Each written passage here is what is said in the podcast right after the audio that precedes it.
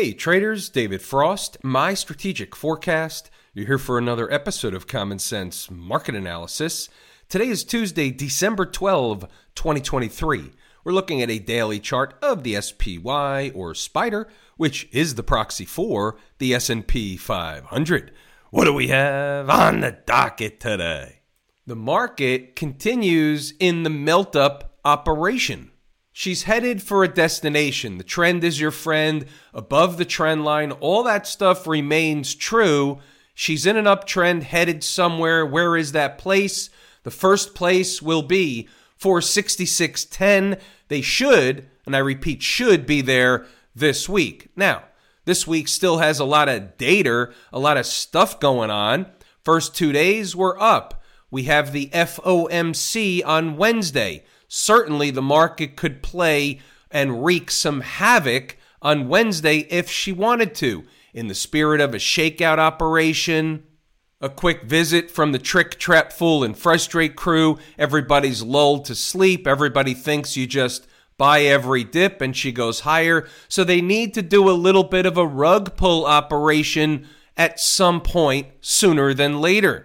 Today was the CPI part of the alphabet soup. Tomorrow, I believe, is the PPI. Along with the FOMC, we've got Jerry's presser following the FOMC announcement, interest rate announcement. They're not expected to do much, but certainly the market could take anything that is said, anything that Jerry says, either on his own or in response to a question, and it can have a visit from the trick, trap, fool, and frustrate crew and do the trapdoor rug pull event.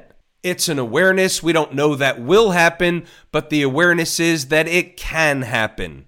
What happens if there is a little bit of a rug pull event? What are some of the numbers? Well, inside the number members and live room members will certainly have that information at their disposal and fingertips tomorrow morning. Is there anything else of note as it relates to the S&P or SPDRs? And the answer is, short answer is, not really. The melt-up operation continues. We've got a target area / zone up north. First number is 466 and change. And remember, we are in a period, let's just call it late this week, for a tinfoil hat cycle pivot / turn situation.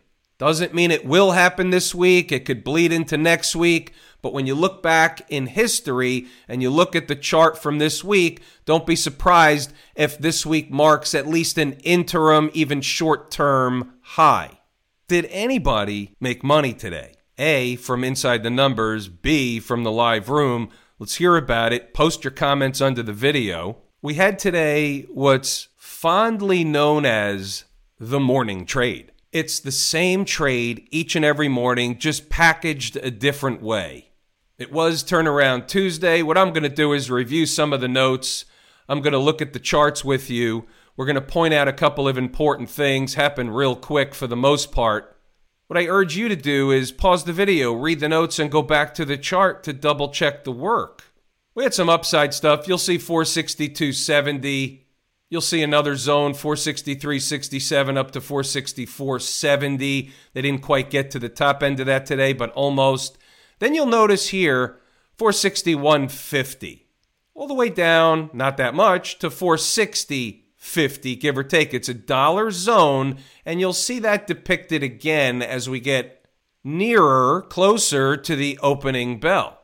More of the same here. 461.50 is an important place. So therefore, by 9:21, here's what we're saying. We're setting up the morning trade. 461.50 down to 460.50 is the early support for a bounce back in the other direction. They start as a scalp with potential. You could see here the giveaway at 9:31, already at the front end of support. 461.50 down $1. We think better in pictures, and what you'll notice here right in the vertical, which is today's activity, is opening print today was 461.64, came right into the zone, didn't even get to the bottom of the zone, and bounced back in the other direction, went up all day long. That was the morning trade. We take a profit, we put it in our pocket, and what we're trained to do inside the number members, live room members, we're trained to make the base hit, put it in our pocket, We hold a trailer. It doesn't cost us anything. That's how you turn them into doubles, triples, Whopper with cheese, whatever it is. That's the way we make real money in this business, by continuing to add to our account, by piling up the base hits. Why? Because you never know which ones are going to give you the rocket ride. Sometimes we get a base hit, we get stopped out on the remainder, no harm, no foul. We still have a base hit in our pocket. And sometimes they never come back, like today, to visit the area we bought, and therefore we get what's called in the trading parlance a free ride. You got the point. Pause the video, read the notes, go back to the chart and double check the work, because you'll start to see targets showed up. Where are they going? When they start to go, where are the next exit points? You need to know the next exit points so you can get more profit in the pocket before a meaningful pullback, which didn't happen today, but they do happen. That's why it's a process. What about stocks on the move? What's going on over there? We had three potentials on the board today. Two hit their entry objectives. One did not. The one that didn't is off the board. It's a no trade. But we will take a look at the charts of JCI and Oracle. First, JCI getting its buzz cut at the opening bell. Unfortunately, this one was one of those, the manner in which we had a front-running situation going on this morning. You could see what happened. They came close. The low here is $53. My number was $52.96. They gave you a rocket ride real quick. That's the trade you're looking for. When they come back down, we don't want it the second time. Why? Because first time, best time, that's another ism that we discuss in the live room and inside the numbers each and every day. The numbers work. How about Oracle getting its buzz cut at the open today? Same routine. Check out the low in this first candle, the first 5-minute candle of the day, 102.05. I'm at 102.04. Little front-running situation. We had some traders that did front-run. They got the ride. But once they come back down, again, same routine. First time, best time. We're not interested the second time around. Sometimes they work, sometimes they don't. But what we do is we extract or remove variable risk from the business. First time, best time is a good practice. After that, you're adding variable risk, and therefore we want to take it away, because our longer-term results will increase over time when we remove variable risk from the trading business. The takeaway is the numbers work. The other takeaway is the manner in which, from a technically perfect perspective, one penny short just doesn't cut the mustard. It's very black and white. Did they hit the number or didn't they? If somebody front ran it and you got a profit, that's fantastic, but I'm going with the numbers. Now, what's going on over in Camp IWM today? Little dipsy-doodle early, finished basically flat on the day, down 19 cents, no big deal. They're headed to a destination. They're on a mission to get to 190. Doesn't mean they can't go higher over time, but at 190, they should find garden variety of chart resistance. Doesn't mean they collapse. It means waltzing right on through when they get there is likely not the scenario. Now, you got to remove the Kabuki Theater tomorrow afternoon. If the market's going on a wild ride, they'll just blow through everything. But when you take out that kind of stuff and you go with the normal, if they're grinding up there during the day, they're unlikely to grind right on through into the end of the day. They're likely to find some overhead resistance under normal garden variety conditions. So therefore, what we have here is a no change situation for Camp IWM. What about the folks down at the transportation department? Any change there? No, not really. Why not? Because they were up 20 points on the day. It's no big deal. It's like a flat day. That's a rounding error in a $15,000, $16,000 index. They're eating time off the clock above all the moving averages, had just made or completed a bearish, wedgish kind of formation, back testing the 100-period moving average, rocketing off of it. This is all bullish behavior. Doesn't mean we know exactly what's going to happen at 2:15 tomorrow afternoon, but what this is at face value, being the umpire calling balls and strikes, is today it's a bullish setup. What about the Q people? Got to the 399 and change number. Might as well go to 400 by tomorrow.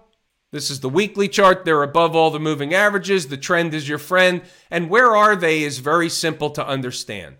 They're at this area. This area, I like to call them breakdown boxes.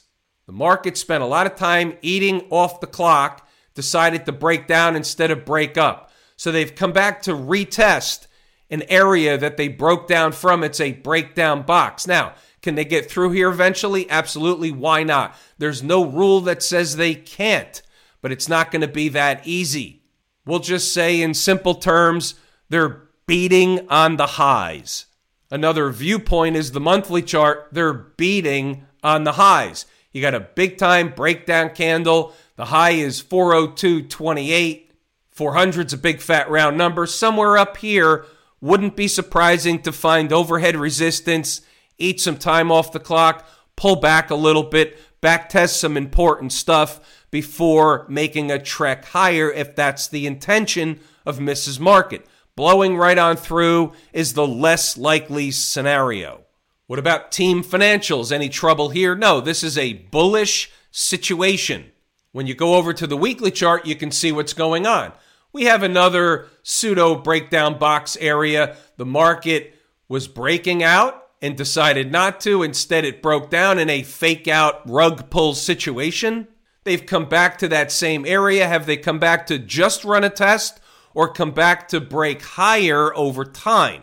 Above all the moving averages, the trend is your friend. A little bit extended on a weekly basis from home base.